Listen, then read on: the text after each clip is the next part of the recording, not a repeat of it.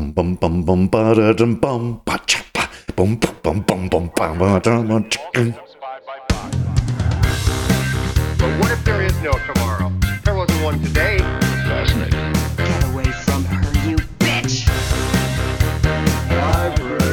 I'm Batman. Do or do not. There is no try. Hello and welcome to the Nerdfest podcast. Today we have, Jon Farthing. Dan Watkins. Ian McLaughlin. Ian Mayor. and I'm Hazel Burden. Today we'll be doing the usual buffs or bluffs where we try and fool each other with weird film facts. And we'll be hearing about some of the wonderful things coming in the Marvel Universe. So let's get started.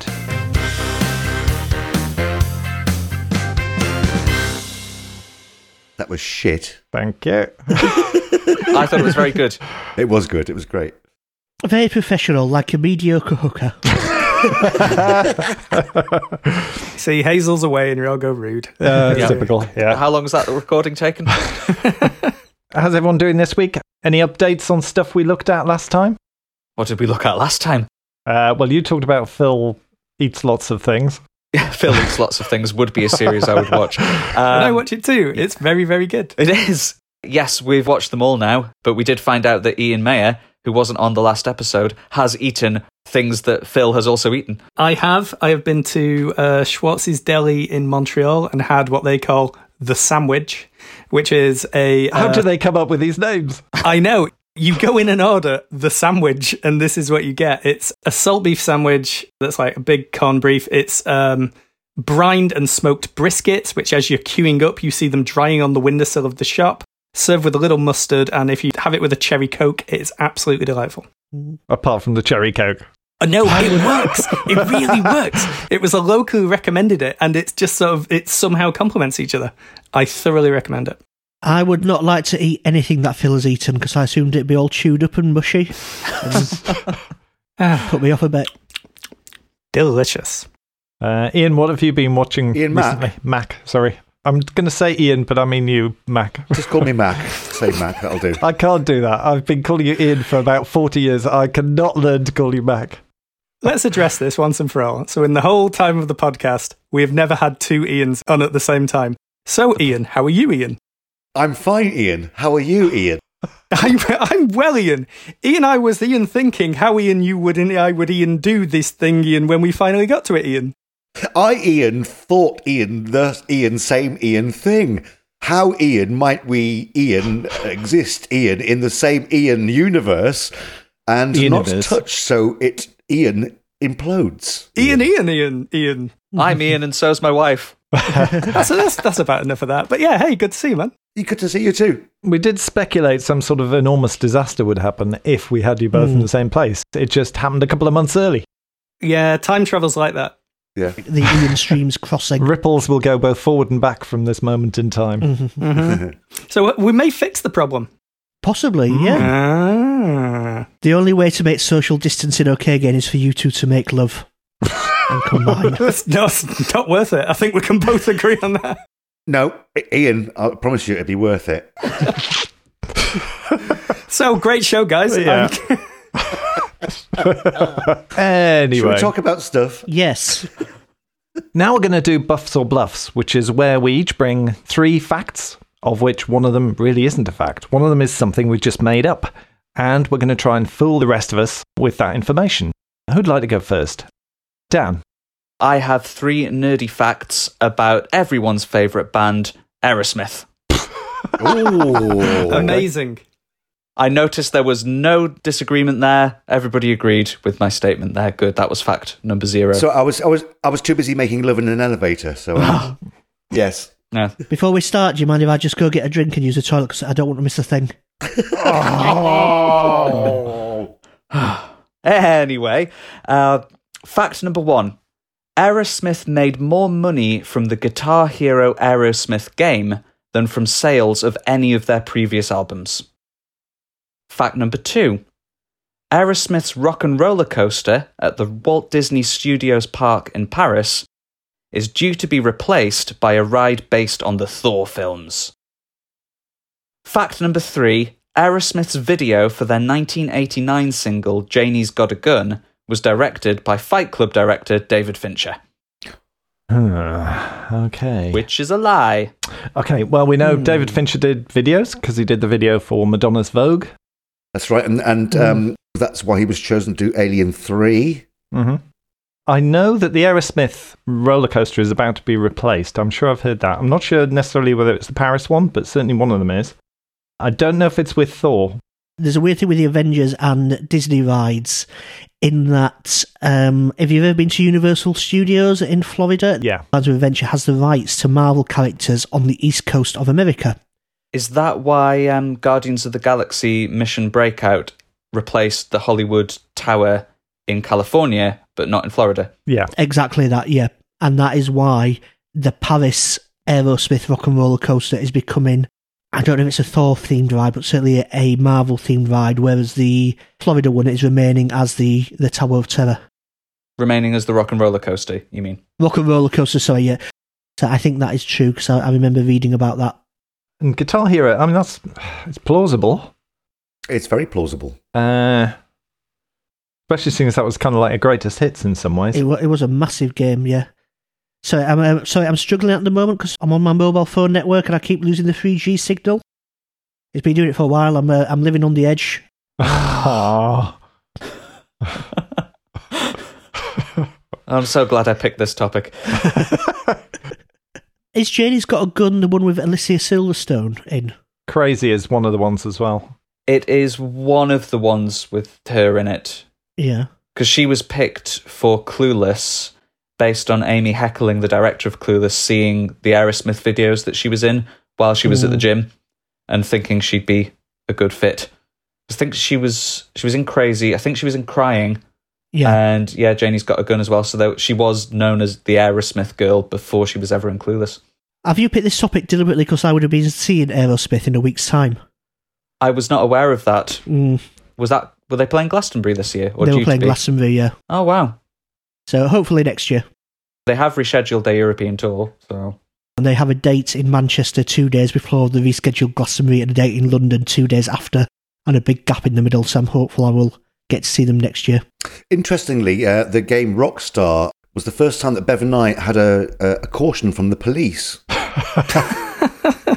we were singing Nine to Five by Dolly Parton on the Rockstar game at three o'clock in the morning, absolutely um, off our tits. And there was a knock on the door, and the police were there. So we called the police because we were singing so loudly. We got a caution on the doorstep. Isn't this is the one where the students complained? Yes, it was. the, the students actually complained about our singing at three o'clock in the morning. Wow. Uh, So they're all very plausible facts. Dan. yes. Um, I'm going to go for David Fincher being wrong. And it's not that I don't believe it, I actually kind of do. It's just that there's lots of famous film directors that seem to have a very similar style directing around that time. Michael Bay directed a bunch of films that are really close, almost like aping the style of Fincher around the same time. So I think it may. In fact, I don't. I think it's probably. I think it's probably right. But anyway, I'm going to go for um, David Finch because I think it was another famous director. What year was that video? Because it feels a bit late for David Fincher. 1989. Really? Wow. Okay, maybe not then. It's about the right time. I'm going to go for the Rockstar one being wrong because I think Guitar they Hero. probably made a lot of money on other things. I'm going to uh, uh, agree with Ian, only because it sounds the most plausible, so it's probably the most wrong. Uh, I was going to pick that one as well, but because I think it might have been a different song. Is the thing that the rock and roller coaster is specifically being made into a Thor ride? The fact does specifically state that.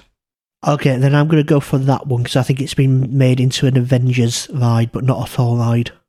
Okay, so we've got three Thors and an Avenger. no, we've got three finches and a, and a partridge in a pear tree. Yes. And the partridge in the pear tree, or the farthing in the pear tree, is correct. Uh, it is the roller coaster that was the bluff. So, according to the CEO of Activision Blizzard Games, Aerosmith did make more money from their Guitar Hero game than from the sales of any of their previous albums up to that point. David Fincher did direct the video for Janie's Got a Gun in 1989, but the Rock and Roller Coaster in Paris is being replaced by an Iron Man attraction, not a ah. Thor one. Hmm. Although I think a roller coaster that takes you across the Bifrost would be pretty cool. Hmm. Mm-hmm. The thing is, the rock and roller coaster is quite a bumpy ride, so you'd be a bit sore when you got off it. Oh, Oh. he always has to hammer home his uh, opinion, doesn't he, Jon? Ah. Is it going to be called the Aerosmith Wagner Rock and Roller Coaster? Hey! Hey. I'm here all week. Don't forget to tip the waitress. Okay, Jon, uh, what bluff have you got for us? I have a bluff about horror films involving people growing into or out of other people. Oh, Sounds good. Is that a subgenre with its own name? It is it is a subgenre. It's a it's a subgenre of body horror. So this started off as a thing about seventies and eighties exploitation films, but then I noticed the three that I had found had a kind of a weird link to them. So here are three films, two of which are real, one of which I have completely made up. Film number one is a film called Basket Case. Now, Basket Case is the story of Dwayne, a unassuming New Yorker who carries around a wicker basket. Inside the wicker basket is his deformed and deranged Siamese twin, who work together to get revenge on the doctor that separated them as kids. film number two, I don't know the original title, I think it may be retitled, but film number two is Richard Nixon, the Very Dirty Pervert. Now, this is a Chinese exploitation film about a group of prostitutes who come together to try and bring down Richard Nixon after he visits their brothel. And the way it ties in is that one of the prostitutes swallows a copy of the Little Red Book and grows a second head in the shape of Chairman Mao, who guides her through her revenge. Wow. Film number three is The Manitou. Now, The Manitou features a woman who has a tumour growing on her neck. And she goes to several doctors, and it turns out that this tumour is, in fact, a Native American shaman who is regrowing inside her with a view to taking over her body and taking revenge on the white men for the injustices against Native Americans. And she has to go to her psychic boyfriend, played by Tony Curtis, in order to stop this happening. Well, they all sound like great films. yeah. I think, I think we need Again, all sound plausible. they all sound like things you'd watch, Jon. I actually know two of those films, so I'll- I'll keep stum for a while. so do I. I. I have watched two of those films. One of those films is actually one of my favourite uh, f- uh, schlock horror films of all time. So I think I know the answer. So I remember the video cover to one of these films as well, which was Basket Case. I remember the VHS cover to that quite clearly. I've never heard of any of these, so I can only imagine them as envisioned by Jon uh, when making them up. Don't do Um, that. Did you say they were all 70s, 80s? Uh, late 70s, early 80s. Okay. Dan, you've just reminded me of another horror movie, which is about a man cursed to experience the descriptions of Jon Farthing's films and live them in his mind. Is it worse if you haven't seen the film and you just have to imagine the depraved imaginings? Imagine my version of it. Yeah, I am very much imagining Jon's version of it. And I am going to say that the Nixon one is a bluff purely because it seems of the three that that's the one that Jon might enjoy the least and therefore is most likely to have made up. I'm aware of Basket Case. Like, that's Mhm. definitely a thing. And I think I have to go with Dan on. What was the title of that one again? Nixon, the very dirty pervert. I think I'd have heard of that. so I think that's the bluff. I've definitely heard of Basket Case and I've definitely heard of the Manitou. So, Tricky Dicky. I'm the same. I've definitely heard of uh, Basket Case. It's actually one of my favourite. Mm. You know, there's three of them. Yeah, the sequels feature a country music singer who was like a famous country music singer in the 50s. Uh, I mean, they get weirder and weirder as they go on, but they're, they're all worth watching. What's the film where they sew people together? Human Centipede? centipede. Mm. Not really like that, but it has that kind of weirdness to it. It's very just a really strange idea. And I've definitely heard of Manitou as well, so I'm going for Nixon. You are all correct. Hey!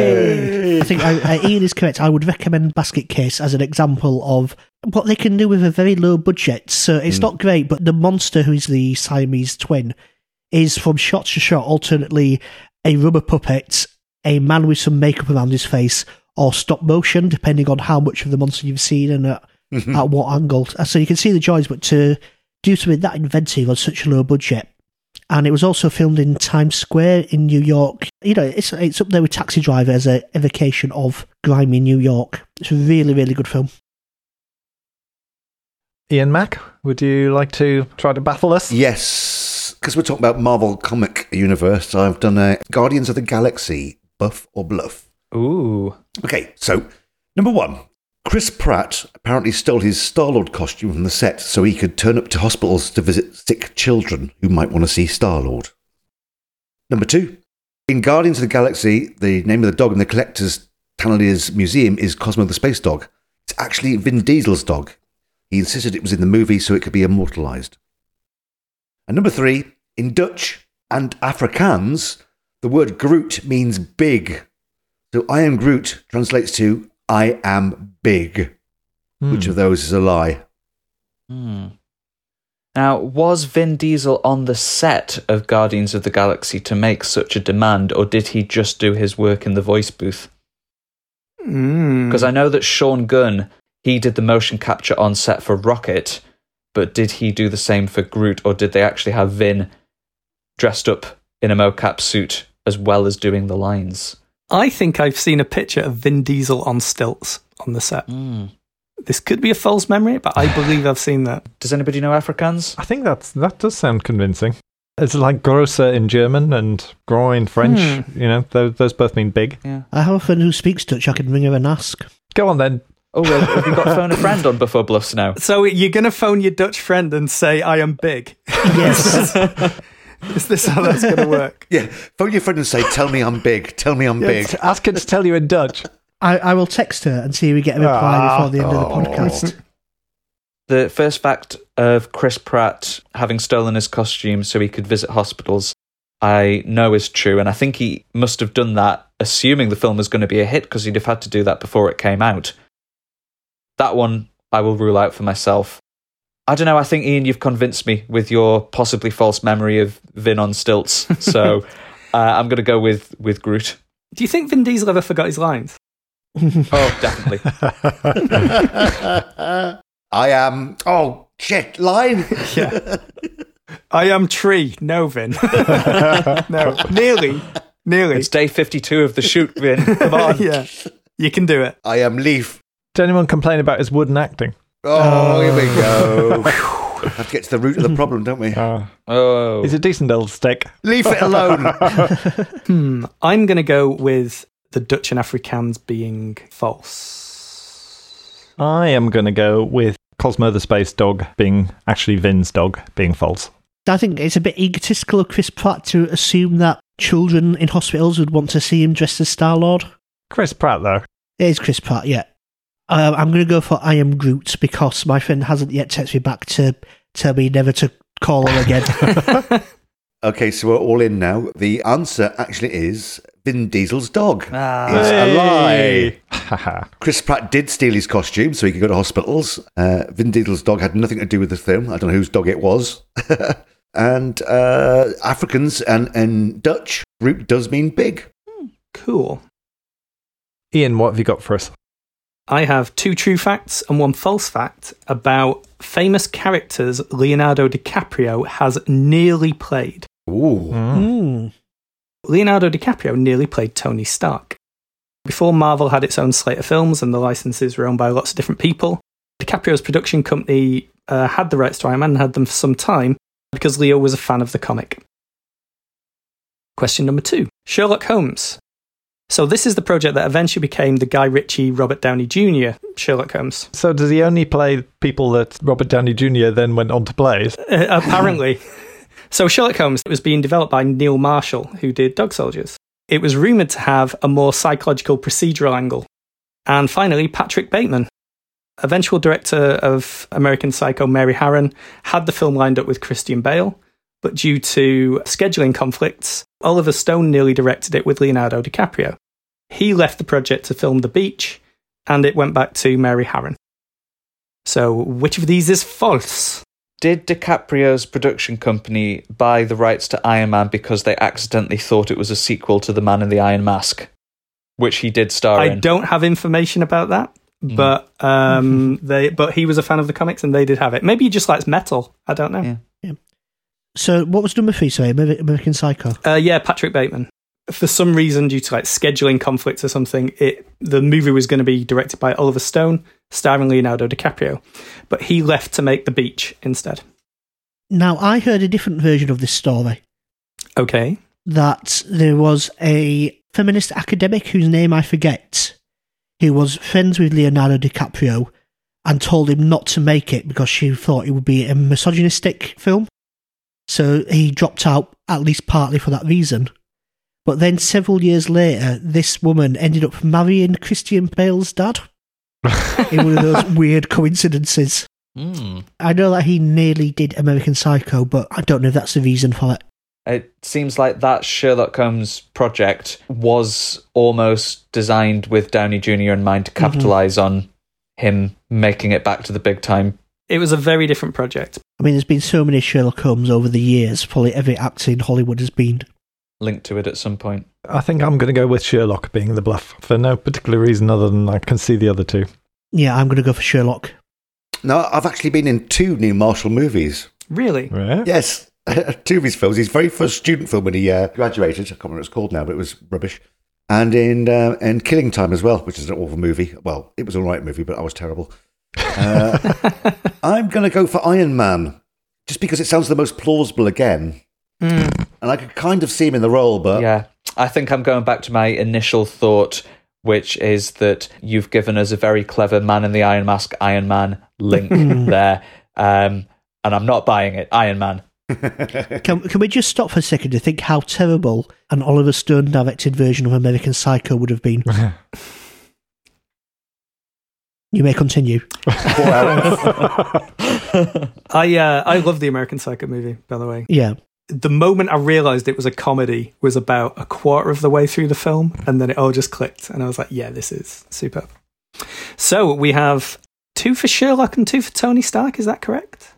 Yeah. Okay. Yep, he was lined up to do Patrick Bateman, and the reason I have is the reason I've given. I didn't. I don't know if anyone advised him differently. Tony Stark, Leonardo DiCaprio's company was developing Iron Man.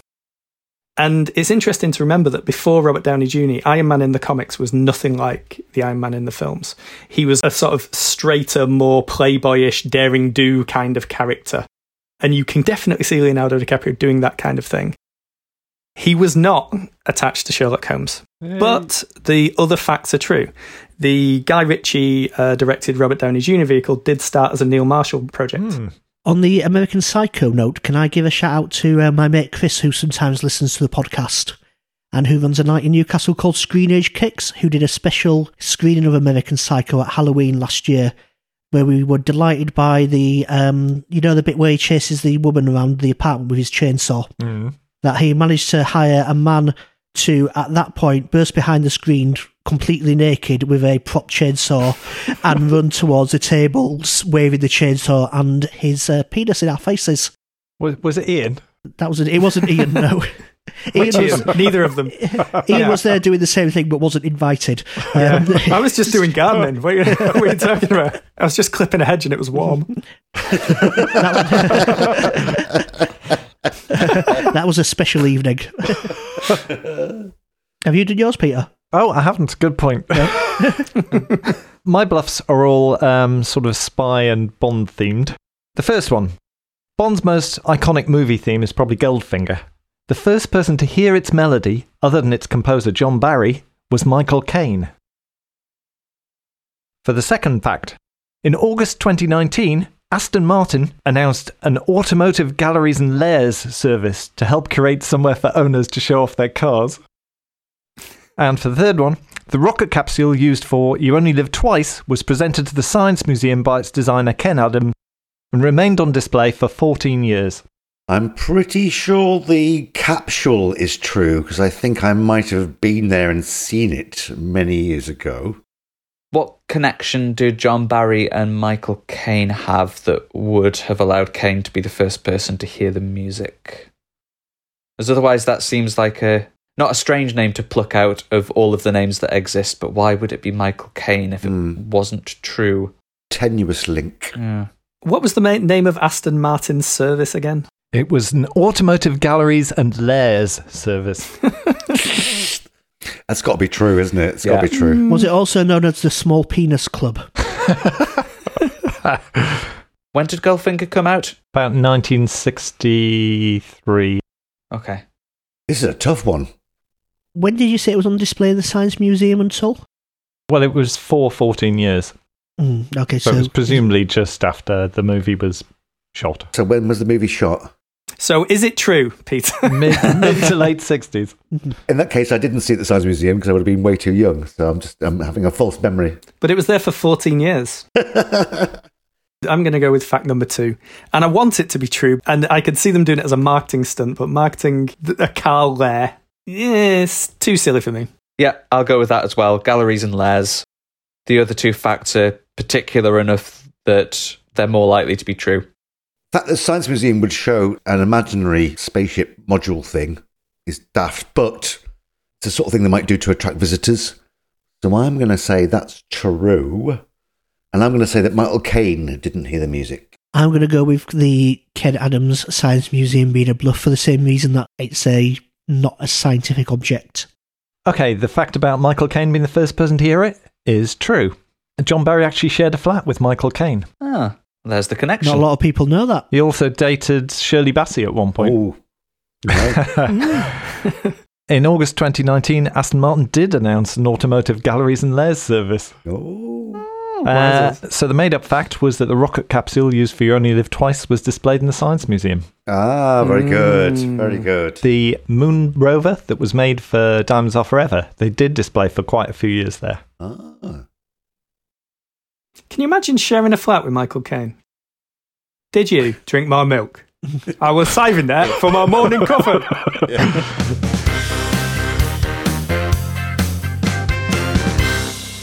So we're going to move on now to talk about the Marvel Cinematic Universe, particularly Phase 4, which is going to open up a whole new universe of films and TV after Phase 3 was wrapped up by Endgame last year. Now, we're very lucky to have two Ians with us today, one of whom is an expert on all things Marvel, and we'll leave it to you to guess which one that is. Yeah, one of whom's an expert on Marvel films. The other one's here. so, guys, what are we looking forward to? It's the first one that's due to come out in Phase 4, but I'm really looking forward to Black Widow. Black Widow is consistently one of the best things in every one of the films she's appeared in so far. And knowing what happens to her in Endgame made us appreciate what she does. So the fact that she is finally getting a film to herself, it made me a lot more excited to see it after watching her full journey from start to finish. So uh, bring on Black Widow. It did seem weird working out that it should have been out a few months ago now Yeah, we should have all seen it. because it was March, wasn't Yeah. it? And also, doesn't it mark the um, the first solo female director? I think it's Cate Shortland, is it? Uh, yeah, that's yeah, right. that's right. In Marvel, yeah. There have been a few that started with female directors and then they got replaced. But it's an interesting point. Is it the first film of the next phase, or is it the last film of the previous phase? Because they've often done um, ended a phase one after the Avengers, and it feels like it's about the old status quo. Because the new phase of films looks like it's doing something very different. The Eternals, which is the first like new set of characters films, according to the footage that's been shown at it in um, a convention in Brazil, it looks extremely different to previous films and it sounds like they're doing something quite different. It is a massive ensemble. Not only the Eternals themselves, which are celestials who are like Marvel's robot god characters that float around the universe. We've seen them previously in Guardians of the Galaxy. The giant head where Knowhere is the base, that is a celestial's head. And we see um, celestials making landfall and destroying a planet also in Guardians of the Galaxy. This race created a spin off of human evolution thousands of years into the past to uh, look after humanity. But they're also adding more characters than the, like the giant cast. Kit Harington playing the Black Knight. It feels like this film's going to be about him. This is a really weird shake up of the status quo. They haven't done an ensemble like this. They haven't done something which speaks to kind of the secret history of the world and the cosmos in quite the same way. I feel like this is going to be the big status quo change which is going to define the next era of films. I'm interested in where have the Eternals been up to this point? Why did they not help with everything that had happened up to now? I assume the film's going to answer that and not just introduce them as new. Doesn't it also cover like 7,000 years of history? Going back to the original book, which I'm holding, which none of you can see, um, the Eternals have been around forever. The, their technology and celestial technology is this weird kind of Aztec looking machinery. Is this a Stargate sequel? it's not. Please, God, no. Jack Kirby, who along with Stan Lee is like the architect of the Marvel Universe, he fell out with Stan Lee and moved to DC Comics, where he made the New Gods, this like uh, pantheon of gods in kind of a sci-fi way, which was a real obsession of Jack Kirby's. And when he returned to Marvel in 1976, he revisited these themes he'd started at DC. And what the Celestials are and what they look like, the first time he kind of did that character was Galactus in the Fantastic Four. This weird, giant, Aztec looking thing that somehow was cosmically powered. It feels like this is going to be the thread which is going to continue through the phases. And I think dramatically, we're going to see characters who are more morally ambiguous. If you could pick out a breakout character from the first three phases of Marvel, I'd claim it was Loki, who went beyond being just like the villain of Thor. He had appeal that sort of transcended the films. You weren't quite sure which way was going to go. There's just something interesting in that. And I think that's the territory we're going to start seeing with the Eternals and their massive cast. We're going to see heroes become villains and villains become heroes. Angelina Jolie Yeah. leading as Athena. I like a bit of Angelina. Well, Maleficent is like not a not a Marvel film, obviously, but kind of she's this weird superhero villain. I don't think evil's the right word, but we may see this morally ambiguous, uh, godlike character in Angelina Jolie, and I'm sure she can uh, deliver that in spades. The really interesting thing about the next phase to me is how entwined the Marvel TV shows are going to be Yeah. with the films. This is my big worry about the Disney Plus TV shows because it's a lot of content, and either we're going to have to watch it all, which is a lot, or bits of it are going to be inessential, and neither one of those seems ideal, especially as for a lot of people, Disney Plus might not be as accessible as going to a cinema. Have you got to mm-hmm. watch an additional 40 hours of stuff to understand the next film that comes out? This is coming from this person who's watched the entire set of Marvel movies, what, three times now? Well, yeah, but uh, that's going to become impossible if I've got to fit five full series into it as well. Rewatches will become impractical. The interesting thing about this is, I was sure that Infinity War, let's say, would be unwatchable to someone who wasn't well versed with the Marvel Universe. And I watched it with my in laws who had kind of seen some of the films, and they thoroughly loved it. Now, they're very smart cookies, the production and writing teams behind the Marvel films. I'm convinced. Not convinced your in laws.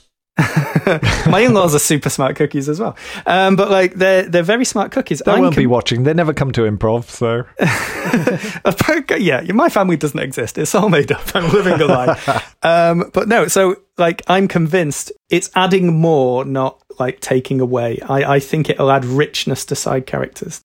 The TV slate alone is massive. You've got the Falcon and the Winter Soldier, which has already filmed or was like a week away from filming when the lockdown happened. Apparently, they've got two or three weeks of filming left. Yeah, we have WandaVision which we know has at least started filming or at least sets have been built. Loki, we don't know anything about that, barring the logo appears to imply different versions of Loki, which fits with something which happens in the comic a lot. There's uh, a kid Loki, there's a female Loki, there's um, like the old withered original Loki still around. In the split second of Loki that we saw, there was some sort of logo on what he was wearing about some kind of time force. Is there some kind of time police in the Marvel universe? I, I forget the name, but there is a time police in the Marvel universe.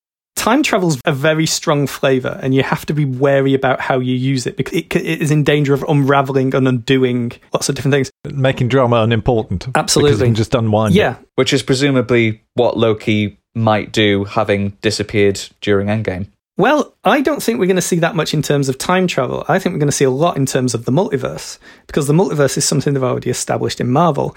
We have um, a what if cartoon show, which is all like various versions. What if Peggy Carter was Captain Britain in this case?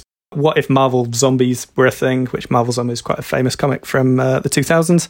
I think we're going to see more multiverse stuff.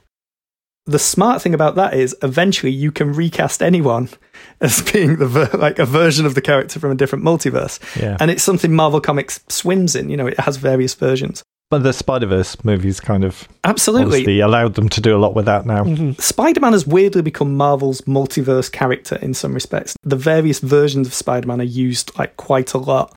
We've got like New Mutants yet to come out. Over at Sony, Venom 2 and Morbius look like they've filmed. Um, Spider Verse 2 we know is in production, and it looks like there's a Spider Verse spin off happening. And these aren't even directly associated with Marvel Slate. There's so much superhero content. It's crazy. What danger is there of oversaturation? They seem to be trying to make each thing as distinct as possible from each other to, to try and avoid that. The thing is, we've been talking about oversaturation of superhero movies for at least 10 years, and it doesn't seem to have happened. The consistent appeal of comics, of superhero comics, and I'm talking the big two continuities, Marvel and DC, is the same appeal as the soap opera. You can dip in and dip out of it. You're constantly given like a level of drama which is quite appealing. And this formula seems to be repeated, just on, you know, a $200 million cinematic scale. I'm intrigued by the TV shows that will start introducing new characters. Because the first to be announced are The Falcon and the Winter Soldier, WandaVision, Loki, and Hawkeye, who all start with characters from the films, then Yeah. expand that roster. But we've got Moon Knight, we know about, which is a character I particularly love. Uh, she Hulk is in development, Ms. Marvel. There's lots of interesting stuff happening in the TV shows. Ms. Marvel should be great. Ian, you suggested a book that was available to read for free online during lockdown. She's a great character. Ms. Marvel is a child of immigrants in New York. She's the first Muslim character to headline a book in Marvel. She's inspired by Captain Marvel. And so when she discovers she has superpowers, which links to the Inhumans in the Marvel Universe, which was a TV show a little while ago. Not a good one. No, well, there you go. But she tries to live up to this role model while dealing with the fact she's at high school, she's got expectations of her parents, she's trying to deal with all this stuff. It reads a lot like very early Spider Man, just kind of refreshed for today. I think it could make a great TV show. And I have noticed the TV shows all seem to be orbiting a kind of group of younger characters. WandaVision may well have Speed and Wiccan, who are Scarlet Witch's kids. Loki's probably going to have Kid Loki. Hawkeye looks like it's going to have Kate Bishop. Now, put all these characters together and you get the Young Avengers. That it was a spin off comic from like 10 or so years ago, which could easily lead to a, like a different film version of the Avengers. Are they already working towards, say, the end of phase five with some big team up type thing? And do they necessarily know which characters they're going to use? Or do you think they may see how some things land and how popular things become before deciding what they're going to incorporate? they've left a lot of space for people to pitch and for like stars to be found. So I think they've seen the model works that you can build to like a 10 year climax, which is insane. We've never seen anything like that in cinema before. If you look back at previous Marvel phases, what was announced and what finally came out, it's slightly different. There's always room for movement. Who knows what to expect? What really excites me is the movies are now starting to reflect how progressive the comics were back in the day. Mm. Race, gender, gender identity, sexuality, all those kind of things are now coming into play Yeah. in these new movies. They were telling us, so, like in the 70s and 80s, how the world should be now. The Bryan Singer X Men films kind of dealt with mutants as a metaphor for like homosexuality in the first one, but it was done quite heavily, like almost as if you know this is the message of the movie. And what they're doing now, that I quite like, is there is just all these different diverse people, and it's not a big thing. It's Yeah. just part of the world now, which is, I think, a, a, a big step forward. Absolutely. I wonder if it's because doing a, a comic is less of a, an enormous investment than making a movie. So with making a movie, they have to play really safe because you're talking of hundreds of millions of dollars. Mhm. Whereas with a comic book, if it doesn't work out, they could cancel it after three or four. And they surely do. Yeah. You know, they absolutely cancel things very quickly. And what's quite nice about this phase is they're not necessarily taking sure things. I'm fairly sure Guardians of the Galaxy was Yeah. considered a risk at the time. Our own Jon Farthing famously said that Black Panther could be Marvel's first flop in 2017. Did it do okay? Well, it was fine. Never saw that. But again, they're doing it again with Eternals and with a character that before they announced the film, I personally hadn't even heard of, which is Shang-Chi. yes, mm-hmm. yes. So hopefully, our resident Marvel expert might enlighten us a little Yeah. bit more about why a Shang-Chi film is exciting. And please tell us it's going to be better than Iron Fist. Yes. I'm sure it will be. So Marvel always follows like current trends, and in like the seventies, there was a big influx of like Hong Kong action movies, like kung fu and karate films, and Marvel cashed in on it. So Shang Chi was introduced in a Marvel special edition called Master of Kung Fu in 1973. 1973 is the year of Enter the Dragon. It's kind of like the peak of of that era. It's also the year Bruce Lee died, and this is when kung fu movies broke in America. Now, he gets written two ways in the comic books. One is as Marvel's Bruce Lee, kind of this younger, kind of street level kung fu expert, but kind of fighting for good at that level. The other way he gets written is kind of like almost a godlike martial artist within Marvel. He's the guy who Captain America will go to because he's fighting's off. There's been god level characters who say he's the only human who can stand up to them. I think we're going to see a very different version than what we expect. The um, writers and directors they've brought on board, both Asian Americans with tons of credits. We can assume they're going to deal with kind of like the immigrant story in America. I think that's very now. It feels like the right thing to do.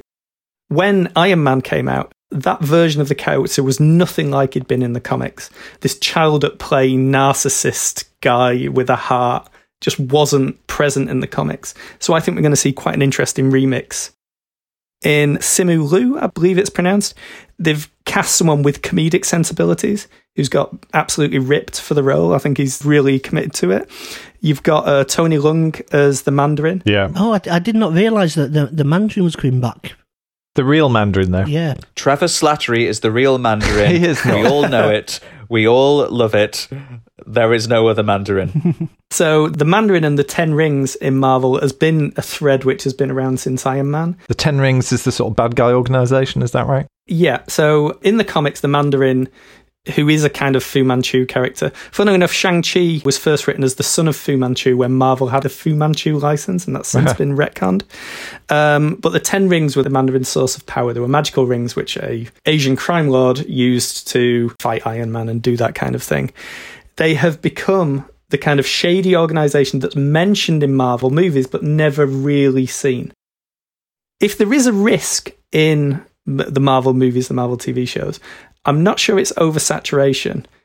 I think it's the fact that they're actually burning through inspiration, burning through reference so, so quickly. Plot points which are whole character arcs in the comics get resolved and used as like minor parts of films. I mean, if you look at even minor Marvel characters, so like Shang-Chi's been around since the 70s, that's that's a lot of lore. That's 40 odd years of lore to work with. I, I will see what they'll pull out and what they'll just discard. But it's an insanely exciting time to be a geek. I'm I'm intrigued to see how different things are going to be, how um, how much the the whole Marvel universe will have changed from the previous phases. Some of what Dan was saying about um, almost being worried about the sheer volume of stuff to keep up with things. I do have friends who sort of haven't watched many superhero films and are like, "Oh, there's so many of them. Uh, I don't know where to start. Uh, you know, do I have to watch absolutely everything?" You wonder if there's a danger of um, certainly those who are completists just never starting because they know how vast the subject is. People ask me to recommend comics to them. Often people are just terrified of picking up the wrong thing. But the key is there is no wrong thing. You just pick up what you find attractive. You can't read the whole of Batman. It's it's not possible. You know what I mean? You just Yeah. pick an issue, see if you enjoy it, and go from there. And I think we're maybe in that phase with the movies. Where do you think they're going to go with villains? How do you follow Thanos and Infinity Stones? Are they going Celestials and that's why the Eternals are in and there are going to be giant space robots? Do you try and follow Thanos? I think the Eternals may become the big bad. And I don't mean all of them together. I mean the characters will turn and change. Imagine a family of Lokis. and mm-hmm. that's not how the Eternals are, but it's kind of how they could be. We're going to see some Game of Thrones like heel turns. Two of Game of Thrones actors are in the Eternals, aren't they? Absolutely, but this is this is my prediction. We're going to see loyalties change. We're going to see betrayals. We're going to deal with that level of drama mm-hmm. because it's more sustainable. So with the Eternals, they're kind of ethnically diverse, uh, a mix of ages, people that don't really belong together. Am I assuming that Angelina Jolie adopts them all in the film? Is that correct? Oh, Yeah, I think you've just found the first twist. but like the oddity of the Eternals is Kit Harington as Black Knight. A character is associated with them, but does his own separate things. I think we're going to see a kind of Kit Harington vehicle with the Eternals around them. I, I again, we're going to be surprised. There's no way to predict what actually is going to happen. The Eternals is going to do something odd. I, I would bet money on it. It sounds a little bit batshit crazy to me in a good way, but I, I like that sort of thing. Now, are we stretching what the casual comic book fan would think of as a comic book movie and what would go and see? So, somebody who has seen Iron Man and Captain America goes and saw these celestial space beings and all, all this crazy multiverse stuff They going did on. say all that about Doctor Strange. And they're Mhm. worried people wouldn't go to see Yeah. that. It's almost like they've been feeding this to us gradually with Hmm. Guardians and Doctor Strange and so on. But it just sounds like you know it's gone so far from what you think of a a typical Marvel superhero movie, and that's that's not a bad thing. I'm just wondering at what point you lose the audience. Well, in our Black Panther podcast many, many moons ago, I made the analogy to like an artisan burger joint of what Marvel is. Marvel's like the best burger joint in town. They'll always give you a burger, it'll all be good fries, and then they change elements. Sometimes there'll be bacon on it, sometimes avocado if it's Doctor Strange. But like they're giving you a good burger. Where it lost itself was when they tried to put too much stuff on the plate. So like Age of Ultron, you had a burger and maybe some ribs and some corn and mac and cheese, and you know, you know what is this? What am I eating a burger? What we may see is a shift to tacos. so they're still going to deliver. They're still going to deliver something. It's always going to be satisfying, but like they've got to evolve. They've got to change. Um, I I love the tonal range in Marvel. It's it's it's controlled, but they do do sillier stuff. Podcast regular uh, Andy Chandler hates Thor Ragnarok because of how different it is from the previous Thors. I love Thor Ragnarok because it, change is life. Things have to evolve. So the stuff we don't know about yet, like Blade's been announced with double Oscar winner uh, Mahershala Ali. Mm. Expect something different. There's kind of a Dracula orbiting London horror in Blade if you go down a certain road with it, and we could see that. They've just built a platform where you can do nearly anything. And let's not forget, if we're talking horror, Sam Raimi directing Doctor Strange in the Multiverse of Madness. Um, Yeah. That could go literally anywhere. Yeah, anywhere, anywhen. Going back to Marvel's history of uh, gender switching and fluidity, we've got Thor, was it Love and Thunder? Yeah. Where Thor becomes. Lady yeah, Thor. Yeah, Lady Thor. Is it Natalie Portman, I think, is playing? Yes. Yeah. role? Yeah. Tell us more about that. Jane Foster, like long long term on and off, I guess, girlfriend of Thor, um, gains the powers of Thor. Many people have gained the powers of Thor. It's not that uncommon. There's various versions in the comic. Beta Ray Bill is a character who's briefly alluded to in Thor Ragnarok, who is kind of an alien horse Thor. I'm not even making this up. do, do Google him. Thor himself, has, Wow. Thor himself has been turned into a frog for um, quite a famous, okay, yeah, quite a famous uh, run during Walt Simonson. In the comic, uh, Jane Foster was being treated for cancer. So she was having chemotherapy and she gained Thor powers. And whenever time she used the, th- the powers of Thor, it cleaned all the chemo drugs out of her body and put her treatment back. So she constantly had to gauge the risks to her and the risks to the world in doing it. I'm not sure we're going to go that way, but there's real meat in that. There's a really interesting character. And also, Christian Bale is in that, looking like the villain. No one's sure who. So that could be an interesting one. Beta Ray Bill. I, Christian I, Bale is Horse Thor. I dare not dream. An American Psycho horse Thor would be, you know, what, what's better than that? Now we're in taco territory. There we go. Well, lots to look forward to then. Uh, so the next Spider-Man film, new Spider-Man three. We know it's got home in the title, so it's Spider-Man Work from home. Home Improvement. um, Kraven the Hunter as villain.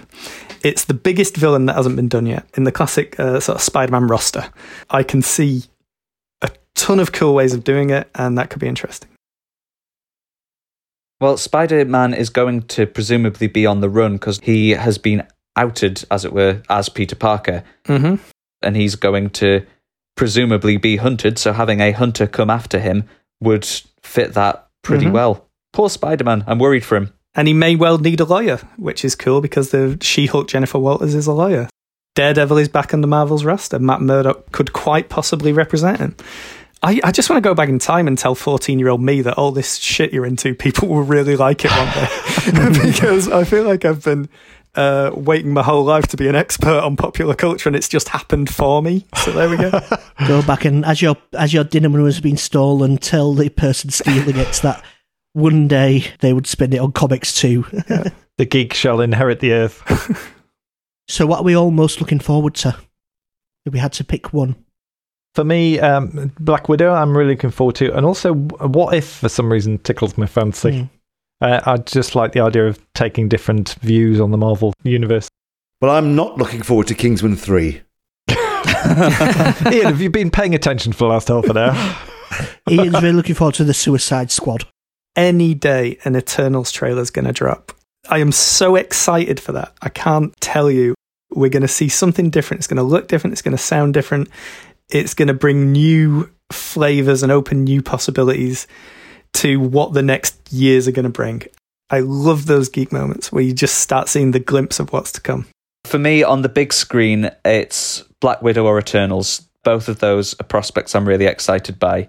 On the small screen, probably She Hulk or Ms. Marvel, because they're characters that we haven't seen done before. I know She Hulk was created to stop a TV network creating a Hulk spin off in the 70s. so they very quickly got Stan Lee to create a She Hulk character, and he couldn't think of a good name, so they called her She Hulk. Shulk. The the fans call her Shulky. Ah, Well, I'm most looking forward to What If, an animated series, which I think Ian is based on a series of comics. Is that right? Um, yeah, very famous.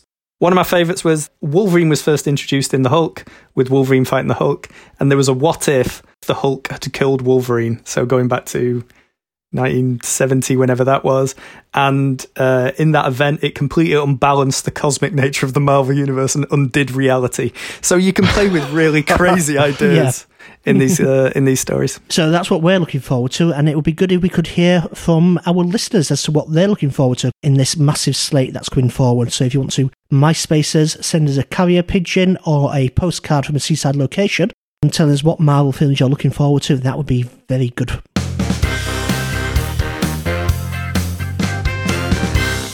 Well, that's the end of another Nerdfest episode. Thanks for joining us so much. Uh, we really appreciate it. If you can get in touch with us at Nerdfest UK on Facebook or Twitter. Jon, what are you going to do to reward or possibly punish anyone who does that? Well, as you're aware, my bluff was Richard Nixon, the very dirty pervert, uh, which was not a real film. but if you give a shout out to our podcast, I will send you the script that I wrote myself this morning for that film and a leading role in it. How long is this script, Jon? It is 245 pages long. You know the notebooks at the beginning of Seven? Basically that. The Rantings of Deranged madmen. Is that roughly what it looks Yes. like? right. Okay, so um, yeah, thanks again. And you have been listening to. the twin that lived in the wicker basket. a dude who looks like an Aerosmith fan. Douglas Fairwank Jr. The Watcher of the Marvel Universe. and someone who's trying to build their own underground lair. Thanks for watching, or listening, or um, scratching, whatever. Goodbye. Bye. Bye. Bye.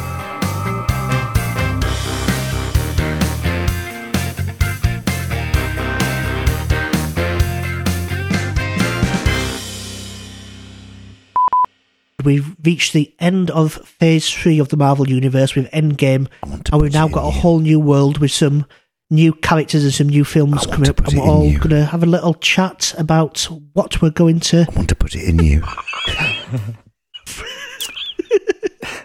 And we're going to have a nice little chat about uh, where the Marvel Universe is going to go I want to put it in you. I'm glad everyone can hear this. Yeah.